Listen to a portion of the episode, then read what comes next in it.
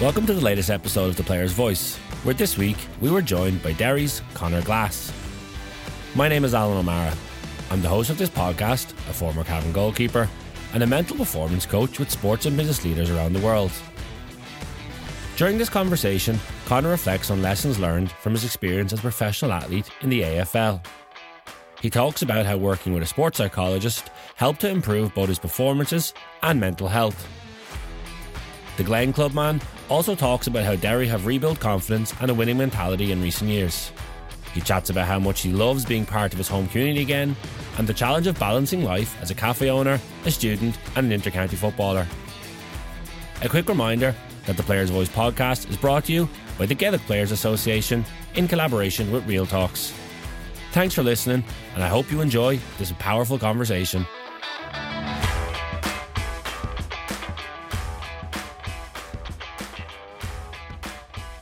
Conor Glass, you're very welcome to the Players Voice. Thanks for taking the time to join us. Yeah, thanks very much, Alan. Uh, pleasure to be here, and yeah, looking forward to the next hour or so. Yeah, definitely delighted to have you on. Looking forward to getting your your insight and perspective. And I know as I've kind of dug into your own journey and your own experience, you've had you've had quite an interesting journey to be fair. And with that in mind, maybe we'll jump all the way back to you basically left secondary school and jumped straight to Australia to go as a professional sportsman, take a contract to go to Australia to play in the AFL. So um, when you look back on that time now, like what was that like to go straight from school ultimately to to move into a country on the other side of the world and kind of up and, and I'm sure some of it was chasing your dream, but it must have been a whole mixed bag of a lot of stuff, was it? Yeah, no, absolutely. Um, you do take time to reflect on it a bit now. Uh, obviously, different memories come up on your phone. Um, and just different pictures and stuff in that lifestyle. Um, but uh, looking back on it now, geez, it was unbelievable. Like I was 17, 18 year old, uh, years old, like just finishing up my, my A levels and then flying out to play professional football in Australia. Um, many of people were just going straight into university to probably drink for the next six to eight months, whereas I was kind of on a strict strict diet and a strict sort of regime. Um, but no, it was honestly one of the the best times of my life. Um, those sort of years. Yes, it was challenging being away from home, being away from my parents, and all that sort of things that come with it. But like any sports person's dreams to play professional football, and I was living out that dream as an eighteen year old, like.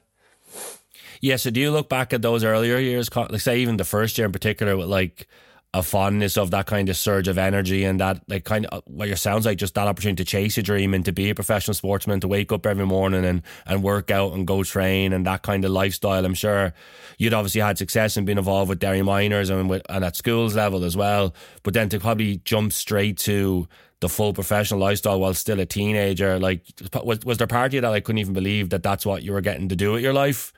Yeah, uh, there was a sense of innocence about it. Like, um, because you are so young, you don't really know what to expect or what sort of comes with it. Like, I was just there to play football and like, I trained whatever it was throughout the day and trained five times a week. Um, had a lot of spare time in my hands, so I kind of dived into university a bit to, to kind of just help further, um, I guess, my education. Because one thing I knew was like, well, my parents kind of installed me and instilled that in me from a young age was your football career could last two weeks, it could last two years, it could last 20 years. Um, so I always had that backup as well. So I wasn't stupid in the way I was going out. I was like, I'm just out here to enjoy it. Like I knew it was a business at the end of the day and it was my job. Um, but yeah, you do have that innocence about you. Like, this is unbelievable. Like you're just rocking up the train. You're, you're thinking you're like a, a Premier League star, if that makes sense, an 18 year old. Like, so it's, it's pretty cool. No, it is, and I can even look. I can even see the smile on your face there as you kind of think about that, like you know, the innocence of the start starting that adventure, and then, like I suppose, if anyone doesn't know, you spent five years there with the Hawthorn Hawks, right? And I suppose, like, I, I'm curious, kind of. So you you go as like a young cub, you're away from home, you're in this new world, this new lifestyle, you're committing to it. Um, when you look back now, and you said taking some time to reflect, like, how do you feel? Like, what did that time away from home and that kind of part of your development as like honestly a boy becoming a man as well like what did you learn about yourself and what did that experience kind of teach you um, when you reflect back on it now uh, i had to grow up really quickly um, and i knew that um, when i was probably a bit younger say 14 15 16 like i was i wouldn't, I wouldn't say loose cannon like a lot of energy um, but when i started to become under the public eye a bit i had a kind of reel that in to a certain degree. Um, so I, I grew up very quickly, even before I left when I was like 17, 18, finishing up in school. And I was, I was a role model at that young age too, um, within my small community here, which you don't really set out to be a role model, to be honest, when you're striving just to be the best player you can be. Um, so I did grow up really early, uh, really quickly, sorry. Um, being out there, um, you're surrounded by professional athletes. Like they're just as good as you in every way. Um, you'll have boys that are fitter than you, or, or, stronger than you, or smarter than you to a certain degree. So it's it's getting the best out of you and taking the opportunity when it comes. Um, so that was one thing for me was once an opportunity does come around, like I'm going to grasp it with two hands. Um, if not, then I'll accept that um, and it'll build resilience for me one thing that I felt like I had in Oz was resilience. Um, a lot of things didn't go my way. Like I just, it's just everyone has a different journey. Like I mm. had opportunities. Like I had plenty, more than enough opportunities to cement my spot in the in the 22 um, performance. I just didn't perform some days, and I've come to accept that. Um, I've always said I have no regrets coming home. I have no regrets from what I've done out there. So it is that resilience and um, accepting that yes, everything doesn't really go your way, but it's kind of leading me down a different path for a certain reason. Yeah, like it's such a, it's almost such like not like it's what's the right way to say this? Like it's such an interesting challenge to go from being like, I suppose on one level, like you're coming from Derry where you're kind of like somewhat of a big fish in a small pond, being a role model in your school or in your community. Um, like athletically the most probably one of the most gifted talented around. And then like to up yourself and then you get dropped into a whole nother world where they're they've been hoovering up all the best people from multiple ages. There's adults there's kids um, who've been playing a sport since they were like that's their you know national game so like there's got to have been there's got to have been challenges to that in, as well in terms of just your own identity and confidence and trying to adjust to kind of a new pecking order and a new kind of rank in terms of the group and then trying to like navigate and climb that. Because I think you said earlier at the start too Conor like it's a business and like if you're not performing and if you're not making the progress at a quick enough level or certainly a consistent enough level you kind of know at the back of your head you can get kind of chopped at any time as well right? Mm-hmm. yeah and it can actually funny you said about the small fish. Um, one of my first Instagram posts when I was out there was small fish in a big pond, um, which I knew I was. Like I had came from the top from, I guess, at my level here at Gaelic to being thrown into the deep end with, as you said, all ages, the best of the best in that sport. And here's me with two two years experience of just kicking the ball by myself. Um, but I relished that, to be honest. I was like, geez, I want to like fuck, I want to prove these people wrong. Um, and that's, that was my personality. And that's why a lot of the Irish are successful out there is that, yes, they might not have had the, the background growing up, but they just have that steeliness and that mindset is like, right, I'm just going to prove these people wrong and I'm going to be the best out here. Um, and that's, uh, that was my mindset growing out. Um, and it, it definitely put me in good, it steered me in a good direction, uh, in terms of putting me up the ranks with the coaches, uh, and even the players too. That they seen that, that he's not just here for a bit of crack or um, I'm, I'm not just here to make up the numbers. Like he's here to to to get into the first team, and and I feel like I had that in the first couple of years. Yeah, definitely. Like, and I think it's like it's interesting getting that insight into like your mentality and mindset, and almost you know backs to the wall and having a point to prove. It sounds like something that that's what you were comfortable with and almost like fully embraced in terms of pushing yourself, no doubt mentally, physically, um, tactically, tactically, all the and kind of across all the pillars of performance. And I suppose on one strand, I'm curious, like as you're pushing your yourself and wanting to show the best of yourself and progress, what are you learning then from being, I suppose, in that high performance culture from coming from like an amateur game where you've played really like at that point up just underage and developmental like age groups obviously competitive by all means but then to be you know ultimately a kid then that's trying to soak up and adjust to high performance lifestyles cultures like definitely curious as to kind of what lessons you kind of garnered in that window. Maybe it's a few things that you brought home with you but i definitely love to get your take and kind of insight on that. Yeah um it was quite different because I didn't really know anybody out there too. Like I was going into a whole different community. Um, like a lot of the players that get drafted, they might have played together for a couple of years, or they might know someone, or they went to school with somebody to a certain degree. So not having that connection with anyone. Um, yes, Conor Nash came six months after I did, which massively helped me. Um, but I was surrounding myself with people that I could trust and people that had my best interest. Um, there was a fella, Liam Shiels, he had an Irish background. His fella, his dad's from Donegal.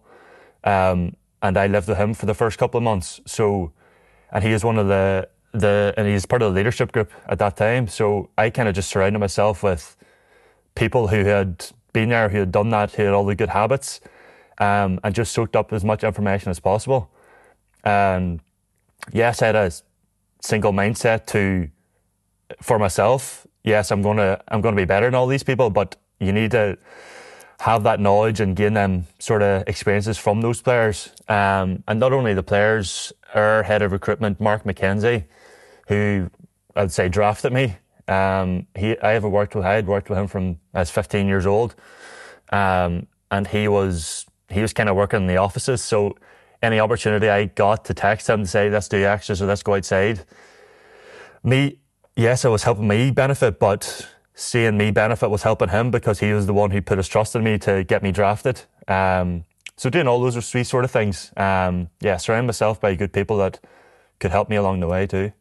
I guess that's sort of thing that I've brought home, not brought home, but seen in myself the last couple of years was trying to help. Like I, if you ask anyone in the Derry team, like I don't hang about with one particular group. Like I surround myself with the younger boys, the older boys, and I guess that's just my personality to, I've been there and experienced a young person coming into a different team, trying to do as much as possible to, to get into that starting team. So I've had those experiences and any time I can try to pass that on to, I guess the likes of Matthew Downey or Lachlan Murray, um, like I'll do that.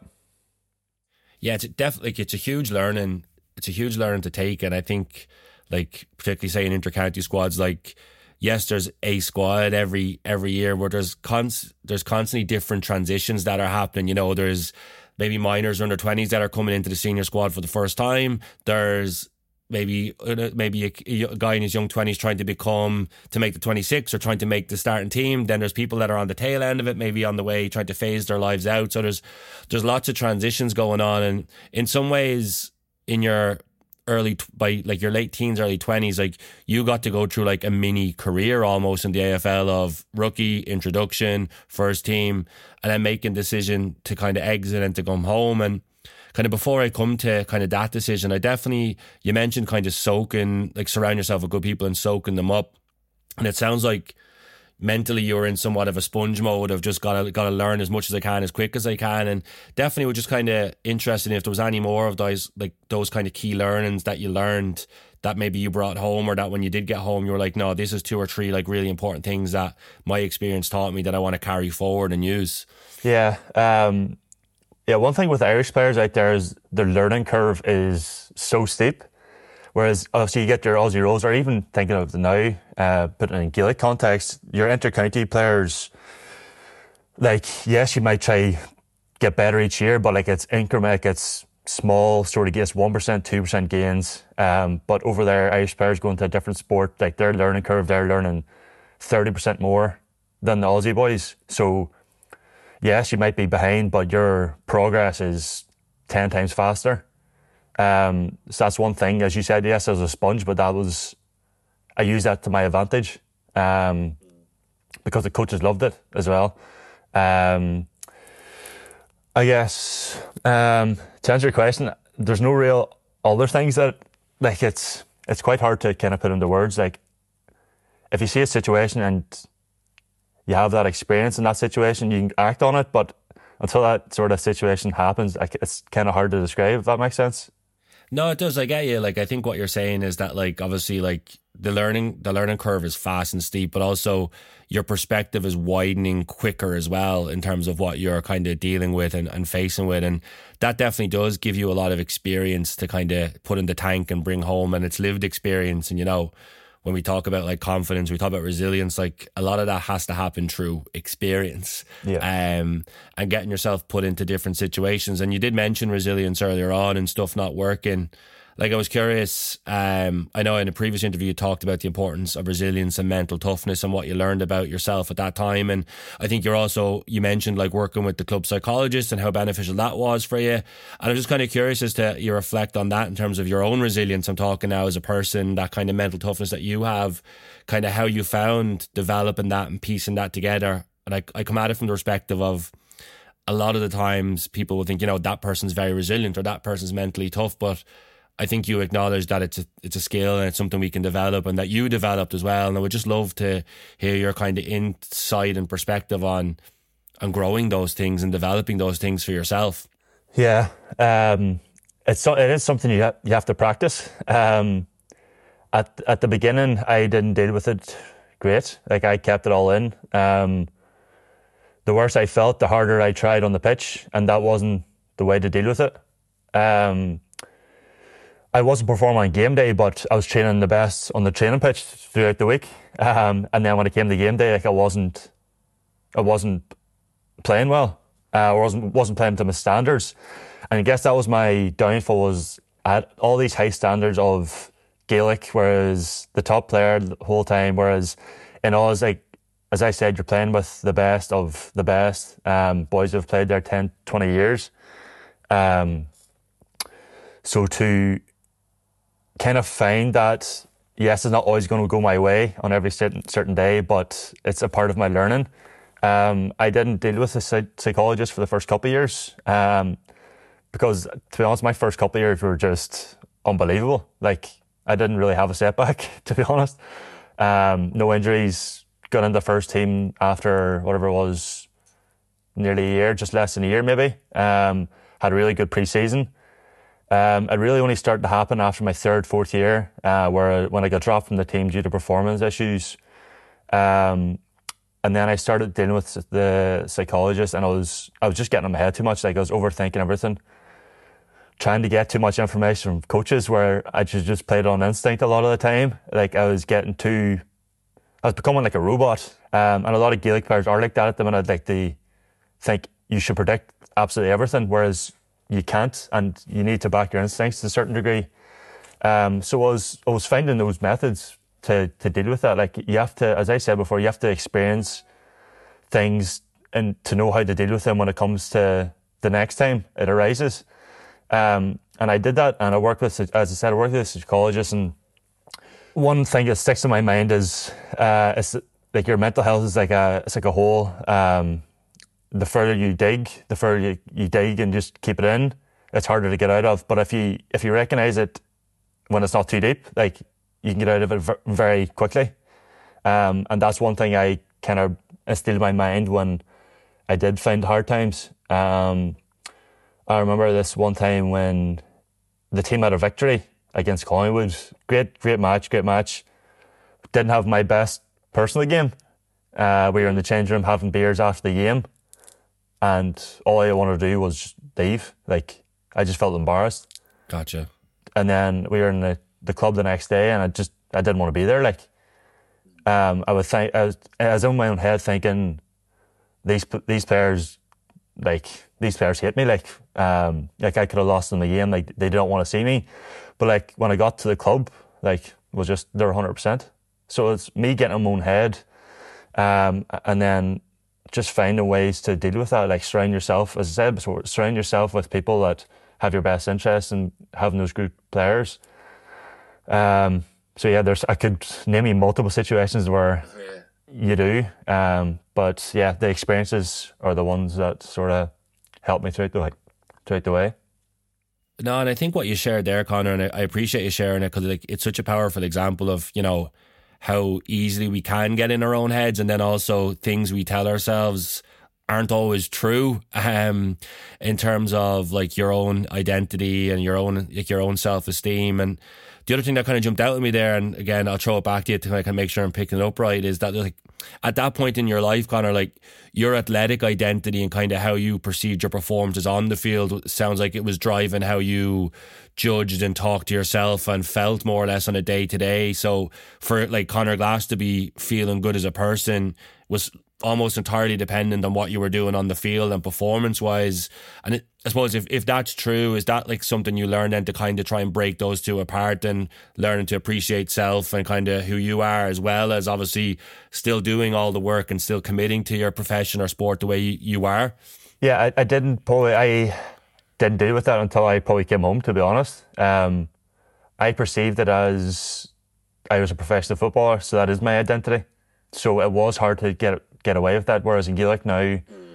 it's it's technically a hobby, mm. and you're playing for the your love of it. Like, yes, a lot of people might perceive me as this Gaelic player for Derry, but like I'm a lot more than that, and I've probably only come to realise that sense of self as you're talking about over the last couple of years. Um, do I wish I had it back then? Absolutely. Um, it would have only benefited me, but um, uh, hindsight's a beautiful thing. Um, yeah, as I said, like those experiences help have helped me now. Um, but yeah, absolutely, I've been a lot better with that the last couple of years, and it has been it has taken me whatever it is eight years to to figure out.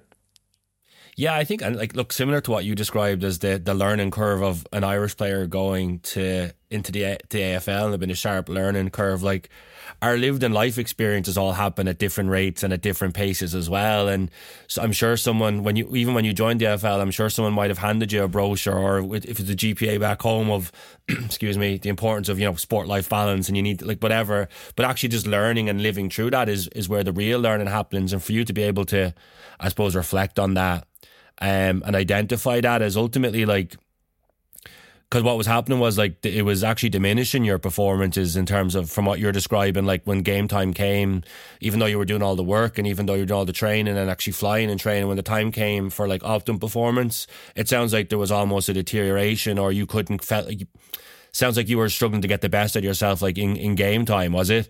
Yeah absolutely. Uh, and that's yeah I do, I do look I do look back on that uh, to be honest um, like I have no doubt that I was good enough to play and good enough to play at that. Like I, was, I played at the highest standard for whatever it was, five years or four years even. Um, so I, I had the ability, like I had everything, but it was probably I did get in my own head too much. Um, and a lot, I know a lot of people that are probably listening to this too will have went through that similar experience or are going through that experience at the minute. Yeah, I really appreciate you sharing that, and I think like what comes to mind as well is I think a lot of the time when some of Ireland's like young GA players, stars are heading off to Australia, like we hear a lot of noise about like the talent drain. But I think I would also feel very comfortable to say here, like you've come back and to play with Derry the last couple of years, and like even just based on our, our twenty minutes, whatever we've just talked about there, about that chapter of your life, Conor, like it sounds like you've definitely come home a better, like a better athlete, a better person, um, like and have just far more experience to be able to then, I suppose, benefit your own game individually, but then also have no doubt like you've been able to be more influential and kind of bring experience and bring like insight to your club and county dressing rooms. Like would you feel confident enough to say that? Like i have i i 100% like i've, I've said that uh, more than enough times to be honest um, as you said i've come back a better athlete and i've come back a better person like i've grown up the life experiences I've, I've had not only on field but off the field over the last six, seven years um, has been amazing, to be honest. Um, and it has steered me in a. I'm, I'm, I know I'm so lucky to have experienced that um, because there's not many people that get out, get out there. Like a lot of my friends are going out there at the minute, probably just to live and just enjoy that experience. But um, yeah, no, I was, I, I know I, I was so lucky to to get those five years out there. Yeah. So then like taking that chapter and to have five years like that, which is like, you know, we said at the start, like childhood dream to be a professional sports star, to like, to really commit to that lifestyle of pushing yourself and challenging yourself, Conor. And then I'm kind of half laughing as I say this, but like you mentioned earlier, the Instagram post of small fish in a big pond. So I'm kind of curious as to in terms of we flip it back over and you're coming back into the idea of big fish in a, in a small pond again. Um, what was that transition like? How did you find that, like, in terms of actually then back in Ireland, moving home, and then, like, as you just talked about, huge lifestyle shift, both in terms of self identity and then also having to piece multiple things together, I'm sure, to actually put I suppose put life together? Did you come home to a master plan, or was it get home and figure it out? Like, what was the kind of process at that point, Conor? She's not. I I loved the transition home. Uh, absolutely loved it. Did you? Um, the first couple of months were difficult, to be honest, with COVID still happening. Um, mm. So I had spoken to Rory Gallagher just about that I was coming home. So I went straight back into the Derry team two weeks after I was off the plane. Played against Armagh that we got beat. I think we got beat by two points up in Celtic Park. It was during COVID, so there wasn't much of a crowd. And then went back to university, studied online.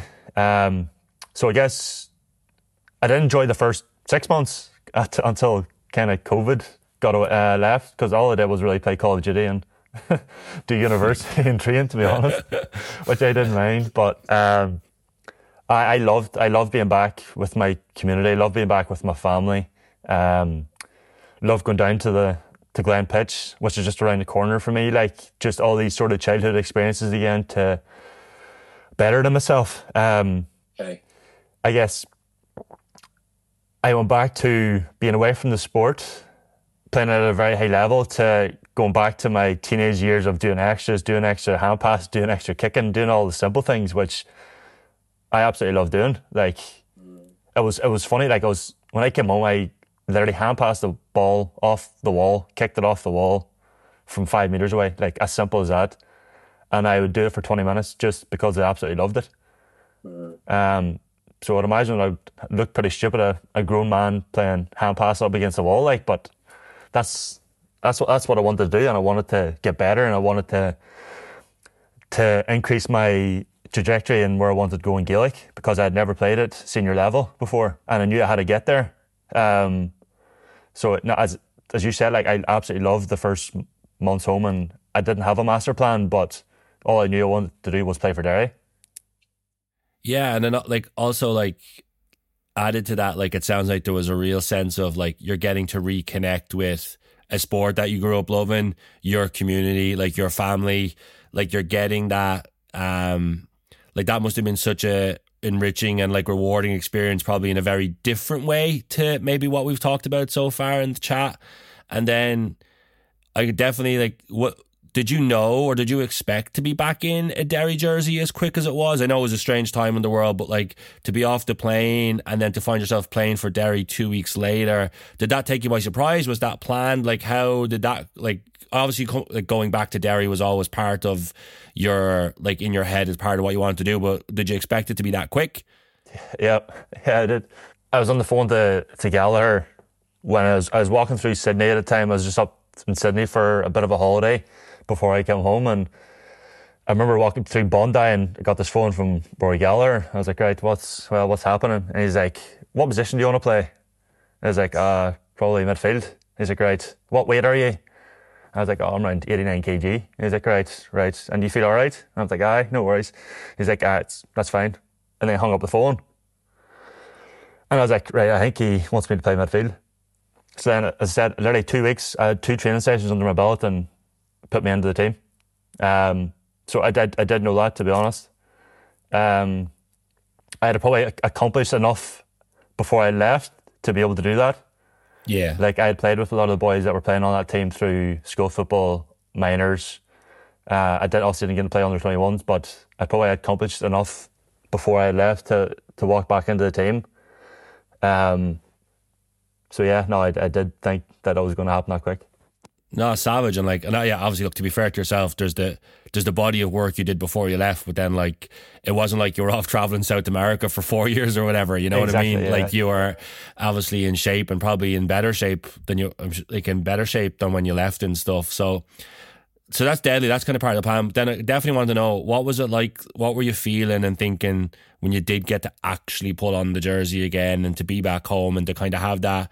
Like I even I know I remember from my own playing career of actually pulling the jersey over your head and feeling the fabric on your skin and seeing the crest and just yes. like the colors and like even like I recall that memory, you almost get like triggered or you get a feeling of having done it. But like, what was it like for you to get that for like, I suppose the first, well, actually, it was the first time senior wise for you. I know you worn the jersey before, but what was it like to do that then in terms of your own? It was a sense of fulfillment, to be honest. Um, it felt weird.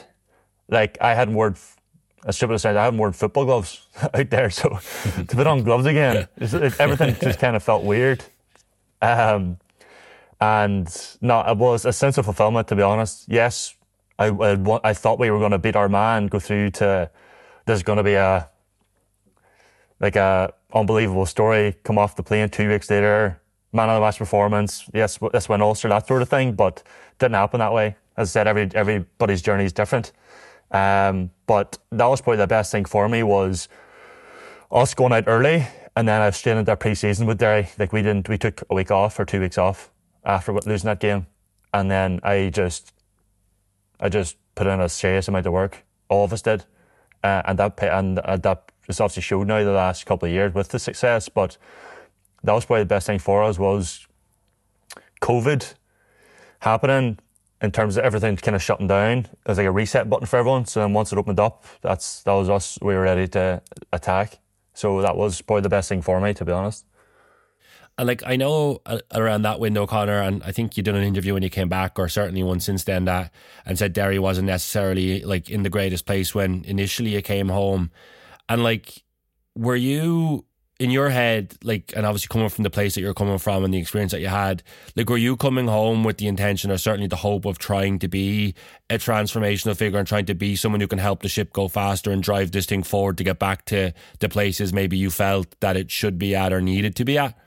I wouldn't think it, I wouldn't, I wouldn't say I, I wanted to be a part of it 100%. percent mm hmm And I knew that me being there would only help it. I wouldn't say that yes, just because I came home had changed everything. Like that, that is not the case. I knew in the back of my mind that we had the players in Derry. Like we were successful through pretty much the whole of underage, growing up, under twenties as well. Um, so I knew the players were always in Derry, but it was it was the management that probably steered the ship, got our house in order, um, and me probably having that professional sort of mindset too leading from the front in terms of the standards um, was was probably a, a, key part of it as well.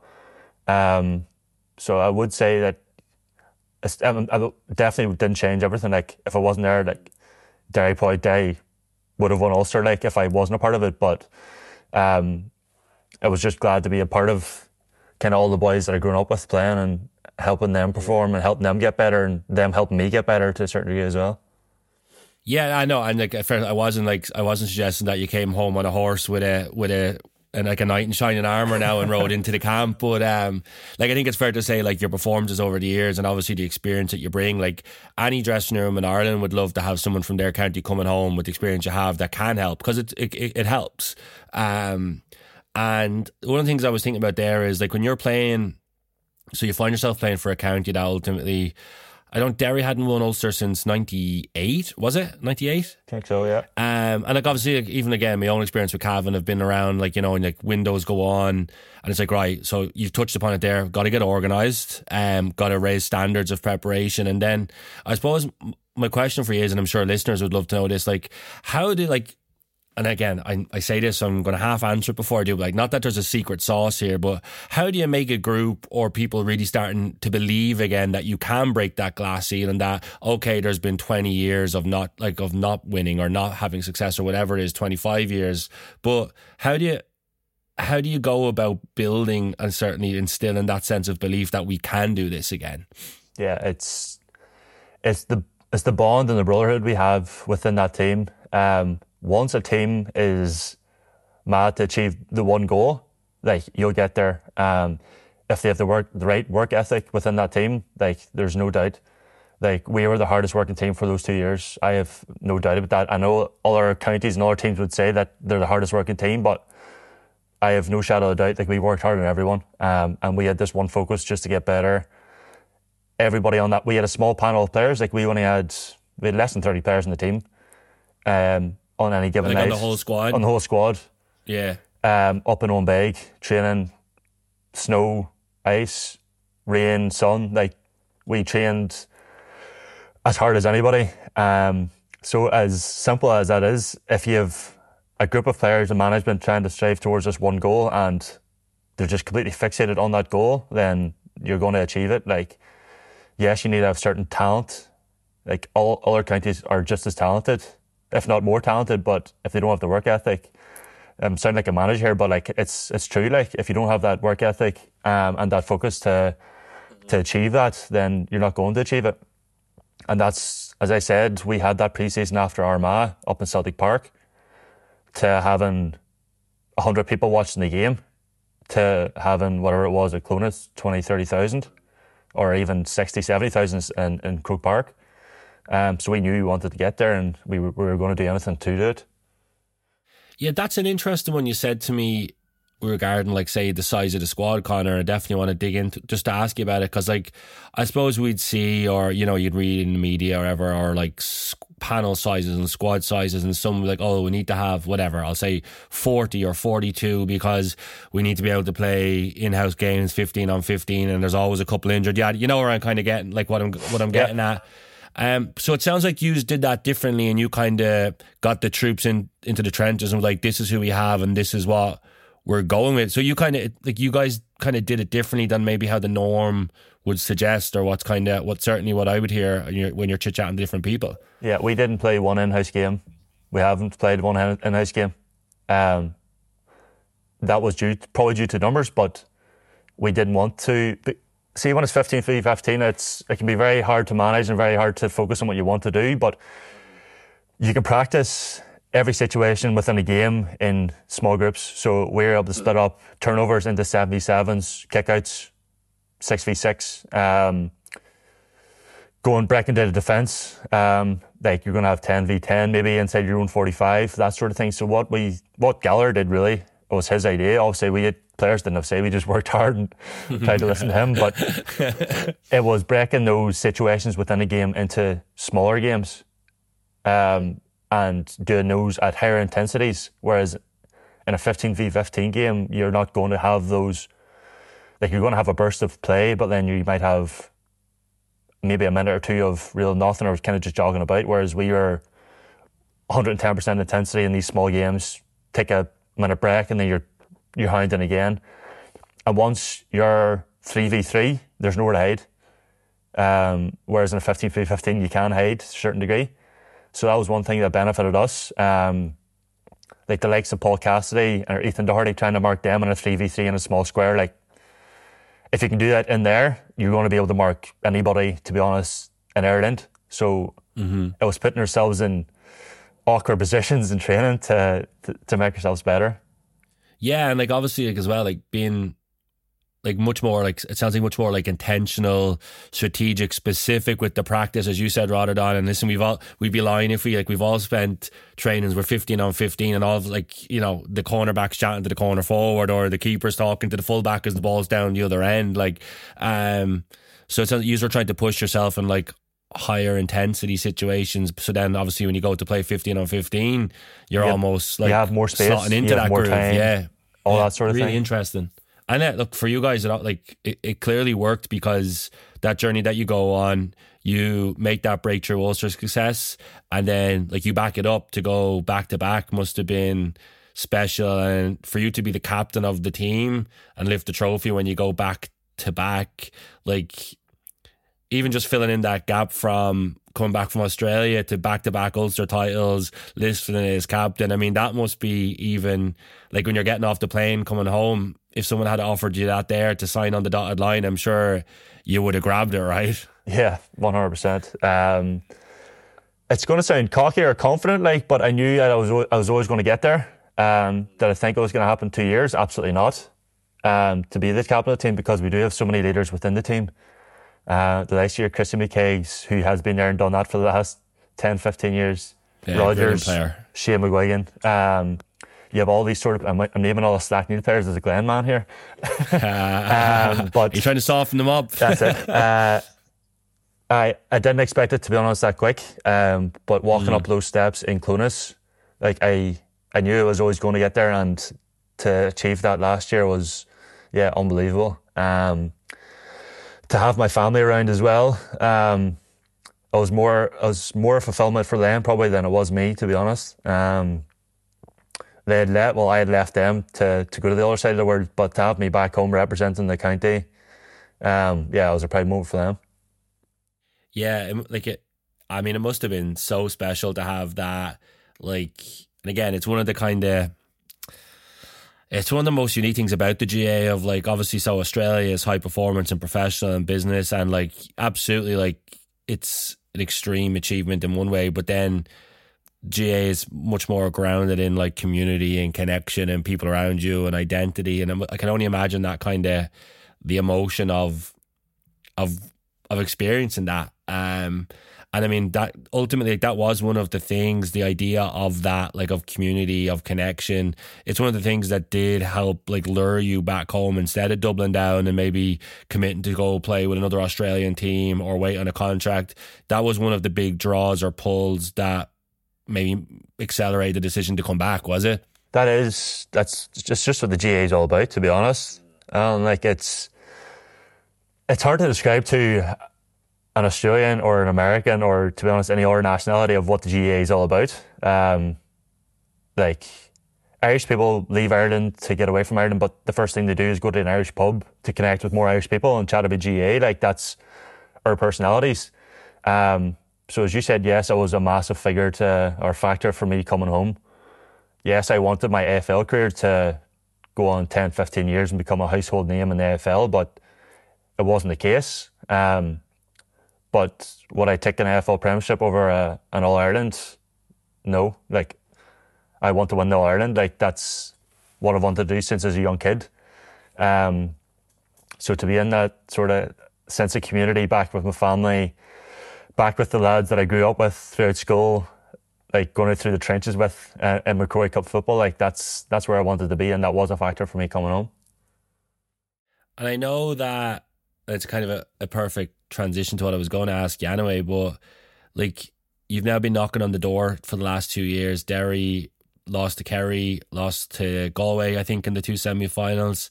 So you're not you're knocking on the door and you're kind of look, you're back in the right ballpark. Let's call a spade a spade. But I suppose, do you believe and do you think that Derry are good enough to kick through that glass ceiling or kick through that door and go all the way and win that Ireland like you're talking about? Absolutely. Um, I'd imagine if you asked any player within 10 counties in Ireland, they would say the same thing.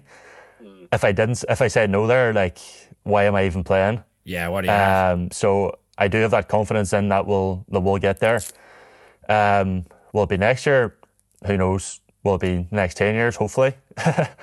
but, like, it's such high performance uh, when it comes to those quarter quarterfinals, semifinals, finals. Like any team can beat each other any given day. Yeah, small um, margins. So it's small margins. Yeah, one hundred percent. Um, but it's it's getting there and it's getting back to the, that stage, um, and that's where you want to get to. What What do you think has been missing, or what do you think you guys need to do to kind of to go to that next level as a team, as a group, and those kind of high pressure moments or those as you said like those games are can be swung on a on one play or on one thing. Like is is there anything that comes to mind that you guys need to need to do or to like add to your like arsenal in terms of trying to get that done? I would I would just say experience to be honest. Mm. like we've been playing division 4 football division 3 football division 2 so this year we'll be playing against the best division 1 football. So we'll be playing against better opposition. So we're only get, going to get uh, better attacking and defending. So playing against the best every year um, is only going to improve our performances. Um, should we have probably should we have beat Kerry? Yes, but like we played all the football until the 65th minute, but the last seven minutes of the game are where the game's won and lost, and they've been there and done that before. So it's getting back to those sort of moments where, right, I've been here before, like I know what to do here now. Um, so it's yeah, those experiences. Um, it's what's gonna, I guess, get us over the line, and we can really do that from from getting back there. For sure, like I think even like what you guys have, like going back to the the learning curve you talked about earlier, like Derry have done that kind of like that steep curve, that climb in a quite a quick window, and are probably at that point now as you talk about the more incremental and putting base like extra layers onto it, or kind of taking steps forward and playing Division One or sharpening the blade every week kind of should all be things that would help. And then obviously in terms of experience, the in terms of Mickey Harte coming in, where were you? Very experienced manager, someone who's been around the block many times. Where were you? What were you doing when you found out he was going to be the new manager? And did you think it was a, an April Fool's or a joke or kind of what was? I was did it catch people by surprise? I was on a weekend away with my girlfriend uh, in Cavan, trying to get away from football.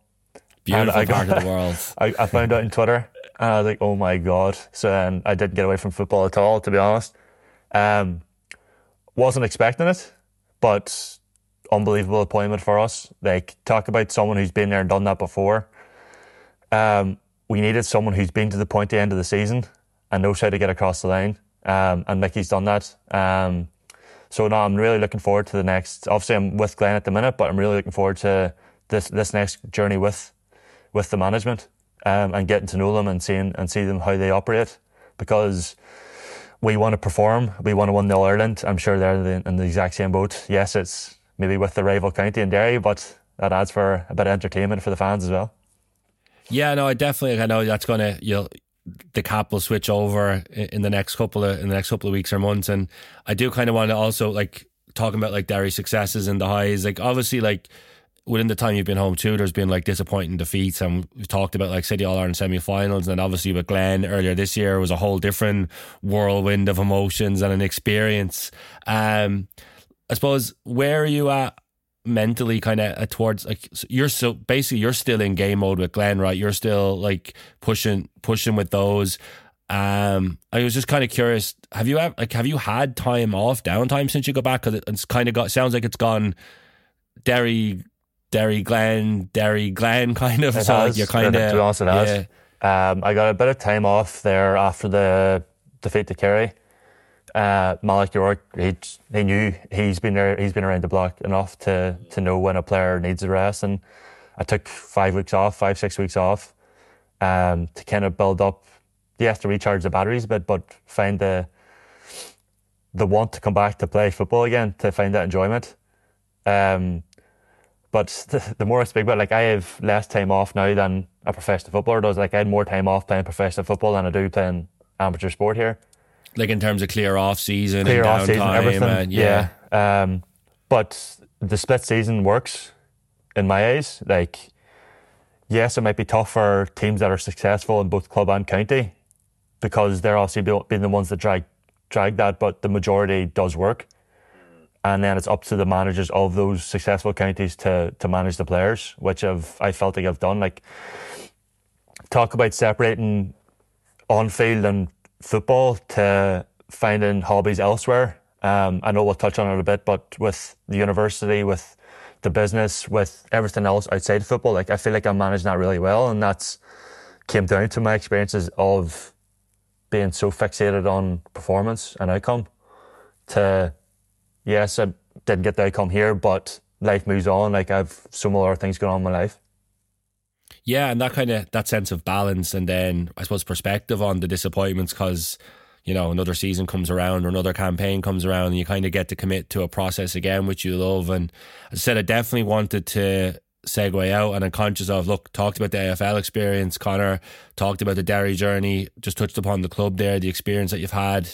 Um, and yeah, I also really want to touch upon life outside that. Like when you come home from Australia, you mentioned it earlier, you kind of jump back in to university first and foremost. Um, and then did I read as well? You, you mentioned the business there. That's your own cafe and like at home as well that you're running. So are you juggling owning a cafe, being a cafe owner and studies at the moment? Is that like your life outside of the sport part of it? That's it. Yep. Um, yeah. So I'm in full time final final year of accountancy in Ulster University. So I started back when I first came off the plane to go back to Jordanstown.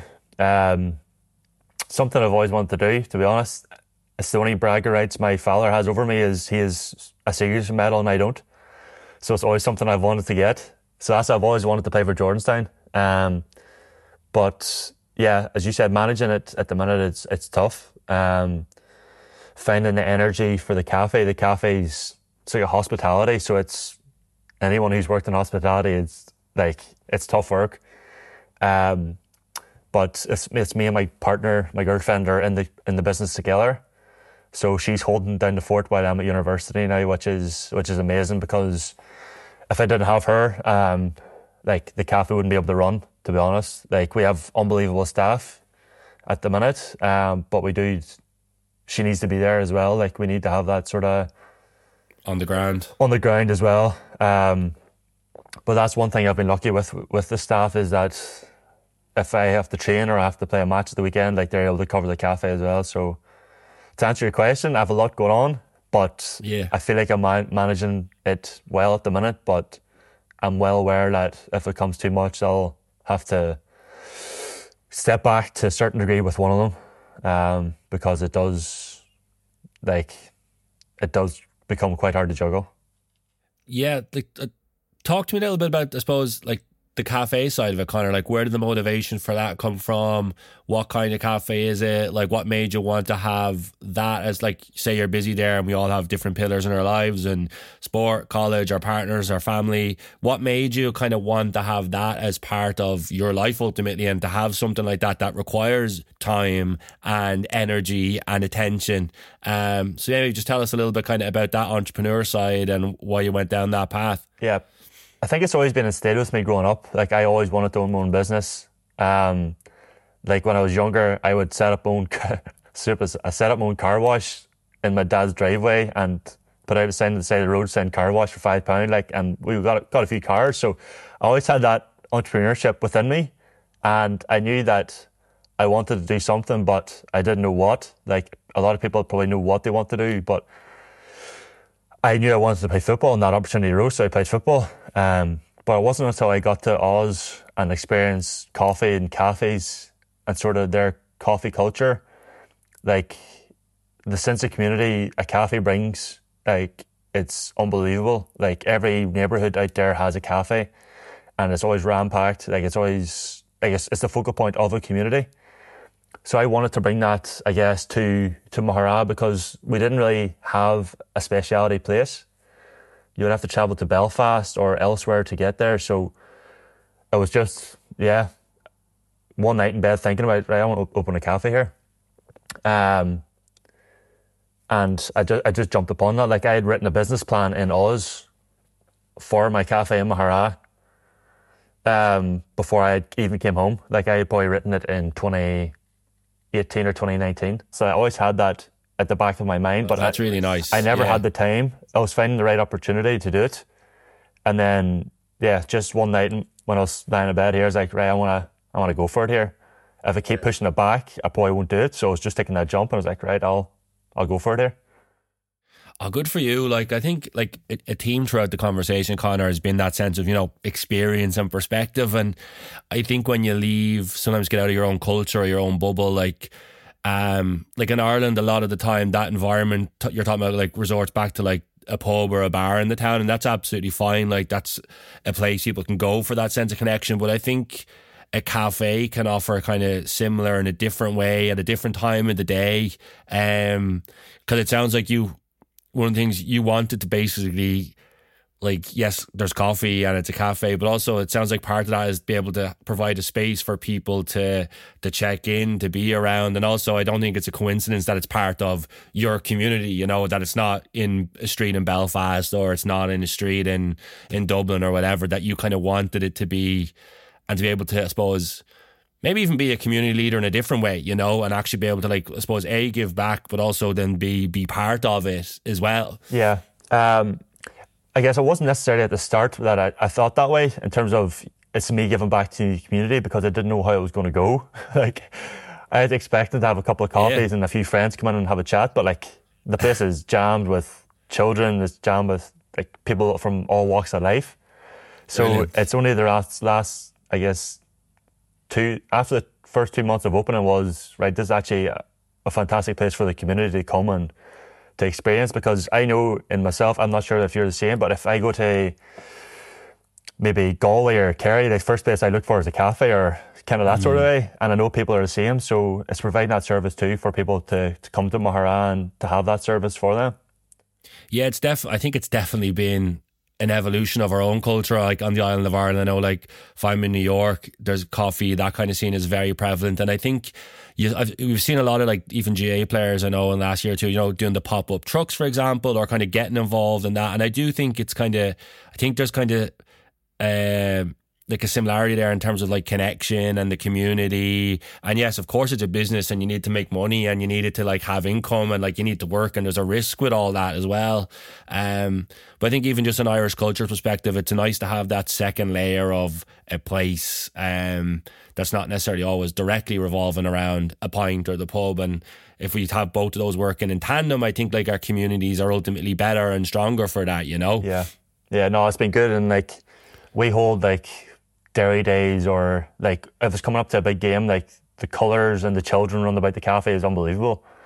Um, like a lot of the time, I, I have to step away from the coffee machine to get a picture with a young child who wants who has a Derry top and that sort of thing, which is unbelievable. And yeah. I have so much time for for those sort of people because I think it was Rio Ferdinand stated like it might be that child's first experience of like of myself. So it's yes, it might be the hundredth picture I've been taken this week, but it might be that child's first experience. So it's giving that time to to those children, and um, if I can do that and put them in a better place for when their time comes to, to play for Derry, then I'll, I'll, I'll do that. Yeah, like I, I think that's probably the the perfect note to end on, Conor. You know, like we've talked about sport and life on and off the field, and in terms of that legacy and like what you're driving towards and what drives you. And I suppose we kind of we do this interview towards the tail end of the year, and I know we we've kind of we have looked back a lot. Like, what's kind of what's your hopes heading into 2024 in terms of you as a person or as an athlete? Kind of where's your headspace at, and kind of what do you think in regards to like the not necessarily the next chapter, but certainly the the chapter ahead? You know. Yeah, um, I am very laid back in terms of what what the outlook sort of is for me. Like I'll happily enjoy the present um, and not try to think too far ahead. Um, as cliche as that sounds, like I, I'm just loving playing from a club. Like it's so, it's so easy going, so easy to be in a part of the community. Yes, football and Gaelic football and county probably is more driven around outcome and success, but I'm just loving being a part of the community and I'm being a role model for the community. Um, and it was one thing, I think it was even the All Blacks said this, but leaving the jersey in a better position from when you first received it. And I, have tried to instill that in a few boys at club level and at county level. So, um, like making hay when the sun shines, like, like my time here is not always because it's not, it's, it's going to come very quick. Professional football and football happens very quick. Um, and I probably only have another 10 years in me, like, so, yeah, it's just enjoying every every part of it I can. If it involves success, happy days. If it doesn't, I'll I'll find my love and uh, success elsewhere. Conor, thanks so much for joining us on the Player's Voice. Thank you so much for your honesty, your insight, and perspective. And lastly, just best of luck with everything going forward. It's a real pleasure to catch up. Um, and I know people listening will will take multiple things from this conversation. I just want you to know I really appreciate it, and it was great to be able to chat with you. Um, and to just hear your story, hear your journey, and just there's so much in that, and I really appreciate it. So thanks a million. Yeah, absolutely pleasure. Thanks very much.